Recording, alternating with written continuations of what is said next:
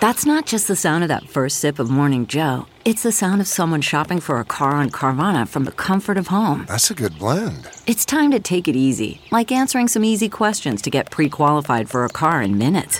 Talk about starting the morning right. Just like customizing your terms so your car fits your budget. Mm-mm-mm. Visit Carvana.com or download the app to experience car shopping the way it should be convenient, comfortable. Ah.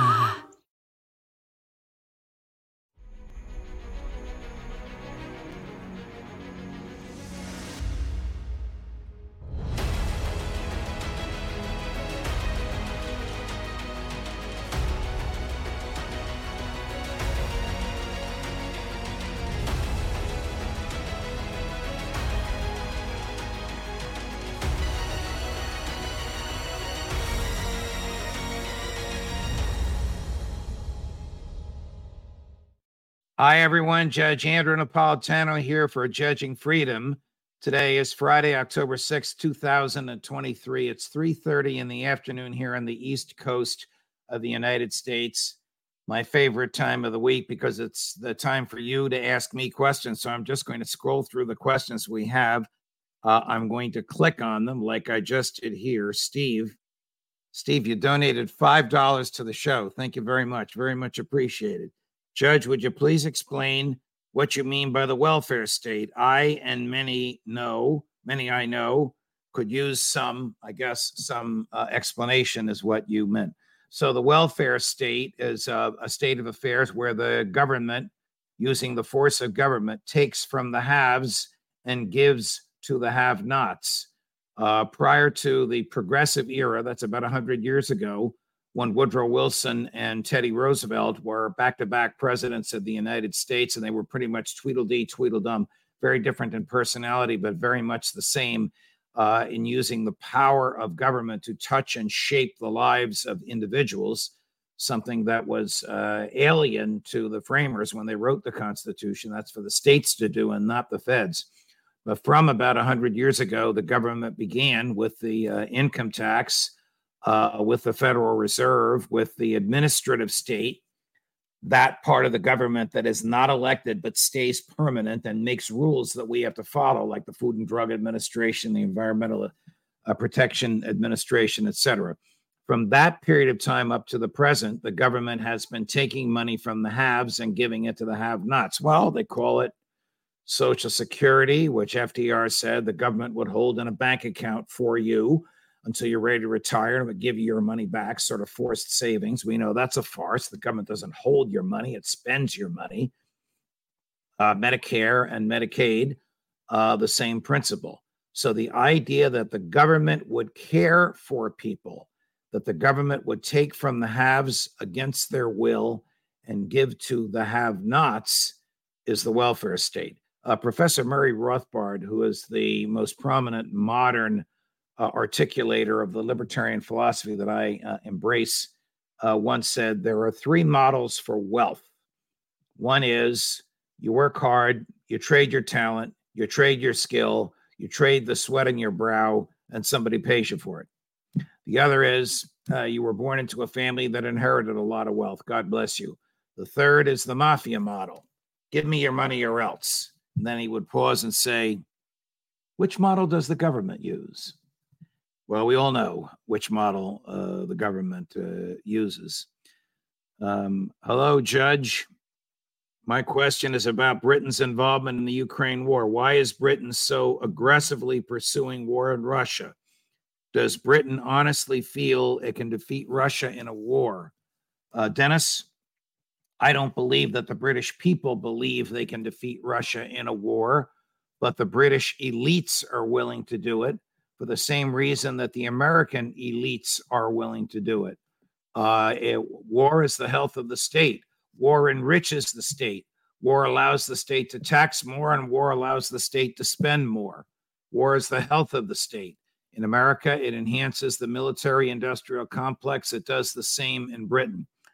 Uh, but Larry Johnson made an interesting argument just yesterday. The British, in some respects, are actually, their elites are actually worse than ours they too believe that God created Great Britain in a special way and created to rule the world. At one point, it did rule the world. Now it's just, um, you know, the United Kingdom uh, is Great Britain, Northern Ireland, and Wales. Northern Ireland and Wales are two tiny little countries. Wales is uh, contiguous with Great Britain. Northern Ireland is not. The rest of their so called empire uh, has been set free.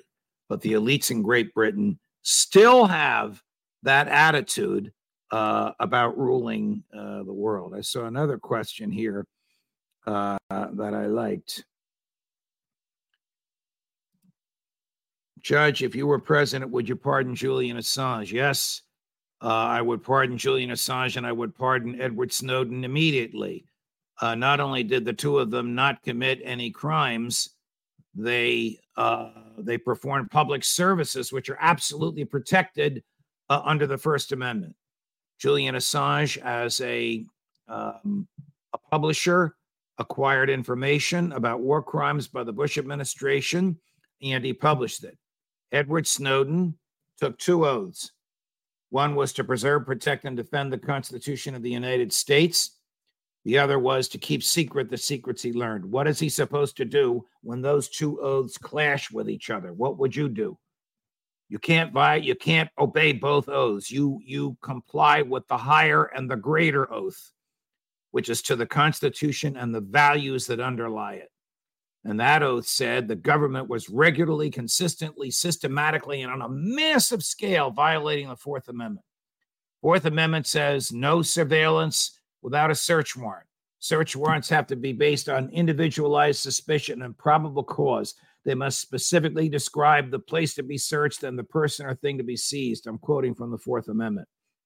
When the government spies on everybody, whether it's your, your mobile device or your uh, desktop, whether it's your bank account or your lawyer's records of you or your doctor's records of you, whether whether it's your mail or your texting, whatever it is, and they do so without a search warrant, they are violating the Constitution that they have sworn to uphold. So I would clearly, clearly, easily, I don't think I'm going to become president, but be one of the first things I did. Interestingly, I hope he doesn't mind me saying this. I was that close, that close. I'm holding my fingers about an eighth of an inch apart to talking President Trump into pardoning Julian Assange and Edward Snowden. At one point, he told me he would you know, and then the people around him sort of got to him. You know, at one point he was going to veto an extension of the uh, uh, Foreign Intelligence Surveillance Act, the one that expires, the, the section that expires this December, the section that allows warrantless spying on foreign persons and the Americans with whom they communicated. He publicly said in one of his famous tweets, "The judge is right. I'm not going to, I'm not going to sign it. I'm going to veto it." And then people around him got to him and persuaded him to do otherwise. We'll see what happens if he's reelected, or we'll see what happens whoever is elected. But prosecuting Assange and Snowden for speech uh, is simply reprehensible. They too, just like Matt Gaetz, who's not yet being prosecuted, uh, but they'd like to go after him. They too, Snowden and Assange, uh, are American heroes. Okay, this person calls himself Think for Yourself. According to Seymour Hersh, the U.S. and Norway was involved in the sabotage on the Nord Stream pipelines. How come Norway has managed to evade the EU anger on those responsible? That's a very good question. Not only um, think for yourself, has Norway evaded responsibility? They're not getting the natural gas that they were getting that the Germans were reselling them. So the way it worked, four Nord Stream uh, pipelines, one never operative, one destroyed. I don't know if the other two are working or not, but the one that was destroyed was supplying so much natural gas to Germany that the German utilities were able to resell it to utilities in Norway uh, and Finland. Their uh, government leadership has caved like the sheep that they are, just as the leadership of Germany caved. I mean, President Biden boasted about destroying the Nord Stream pipeline before it was destroyed in the presence of German Chancellor Scholz. He didn't say anything right there or anything public that we know of since then. And now, of course, the government would have us believe it was two guys in a sailboat who dropped some sort of a detonation device. Hersh is correct. Hersh is brilliant. Hersh is indefatigable. Hersh tells the truth. Hersh requires a minimum of three sources for everything he says. And if you want to read that piece, you can Google it. It's only about 20 pages uh, long. Um, it is a vivid description of the training side by side in Pensacola, Florida, uh, that the um, CIA and the Navy SEALs did. It's about the objections, the intellectual, the ideological, the moral objections that some of them had, but it's about how they did it anyway. And it's about Joe Biden's personal involvement in the destruction of this pipeline, uh, about which, of course, like many other things, he has not told the truth. Somebody asked a question earlier uh, about, I can't seem to find it, but I'm going to read it anyway, about jury nullification. One, one of you has written in, Judge, what is jury nullification? With the exception of this judge, nearly all judges hate jury nullification and will not tell the jury about it. What is it? So the, the, the great story of jury nullification um, uh, goes back to the War of 1812 uh, when the British uh, tried to take back the uh, colonies, or we tried to take Canada from them. It's not clear what caused the war, but they were here. They burnt the White House, they burnt the Capitol. They are marching through Upper Marlboro, Maryland, uh, in a platoon of uh, British soldiers, captures six town people, uh, and says they're going to hang at dawn. the mayor, unarmed, walks into the middle of the British encampment, and um, uh, unbeknownst to the British, uh, local militia had captured six British soldiers. So the mayor says to the captain, We got six of your soldiers. You hang ours, we'll hang yours. You let ours go, we'll let yours go. Mayor and the British captain shook hands. The Americans were released, the British were released. Six months later, the war was over. There was a tumultuous parade. I'm getting to my point uh, to celebrate what the mayor uh, did. Uh, the mayor was the guest of honor at the parade. After he finished giving his speech, two strangers came up to them, and one of them put uh, leg irons on his uh, ankles and shackles on his wrists and handed him a piece of paper. They were agents of the federal government who were there to arrest him for treason, providing aid and comfort to the enemy in wartime. And then, two months later, there was a trial. And at the trial, the government stood up and said, well, everybody knows what he did. Uh, he did surrender the uh, British soldiers. And the defense stood up and said, yes, everybody knows what he did. He saved innocent lives. The judge said to the jury, go across the street to the tavern. In those days, that's where jurors met. And after you finish the tavern keeper's best um, ale, come back with your verdict. Poor person stands up and said, Judge, we don't need to go to the tavern, but we will if you'd like us to, but we have a verdict. The verdict is not guilty.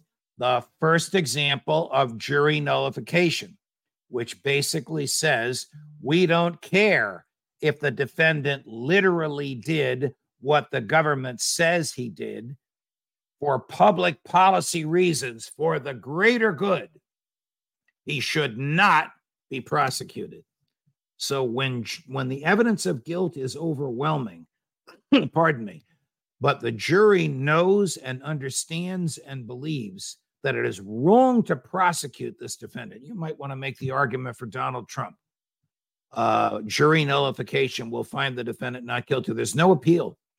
Uh, there's no appeal from an acquittal, and there's nothing uh, that the government can do about it. Now, if defense counsel stands up and says to the jury, and says to the judge, Would you tell the jury about jury nullification? No judge is going to uh, do that because judges, this one is the exception, don't believe it and don't like it. They like the jury to resolve things on the evidence, not uh, on their views of public policy. I think it's a great aspect uh, of American uh, freedom, and I wish we could see more of it.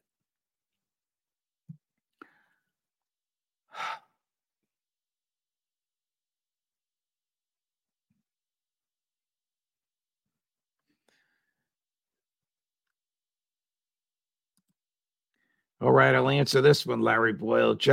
Judge, is Jack Devine on the show today? You know, Jack, Jack and I disagree on just about everything. We do agree on some things. We're both traditionalist Catholics who uh, go to a Latin Mass.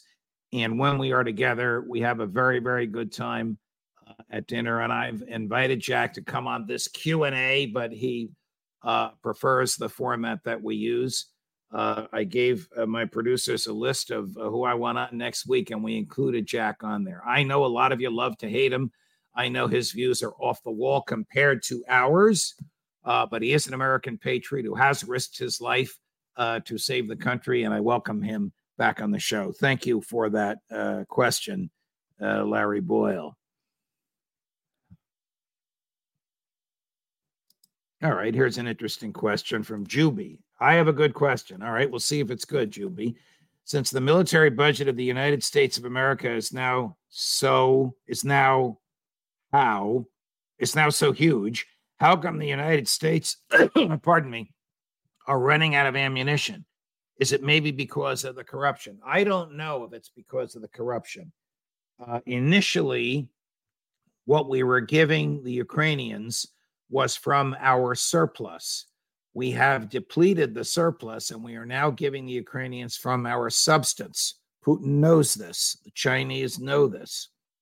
God forbid we're in a war. I mean, the last real war we fought uh, was World War II. Since then, you know, we we fought opportunistic wars, which are immoral and uh, illegal, and we lost uh, almost all of them: Korea, Vietnam, Afghanistan, Iraq. Where we shouldn't. Did we win or lose Libya? Did we fight a war in Libya? Yeah. President Obama used the uh, CIA rather than the uh, rather than the military. Um, I think uh, I don't know if there's corruption. But I do know that we're running out of this stuff because Joe Biden is sending it there faster than it can be uh, replaced. Thank you for that question, uh, Mr. Uh, Juby.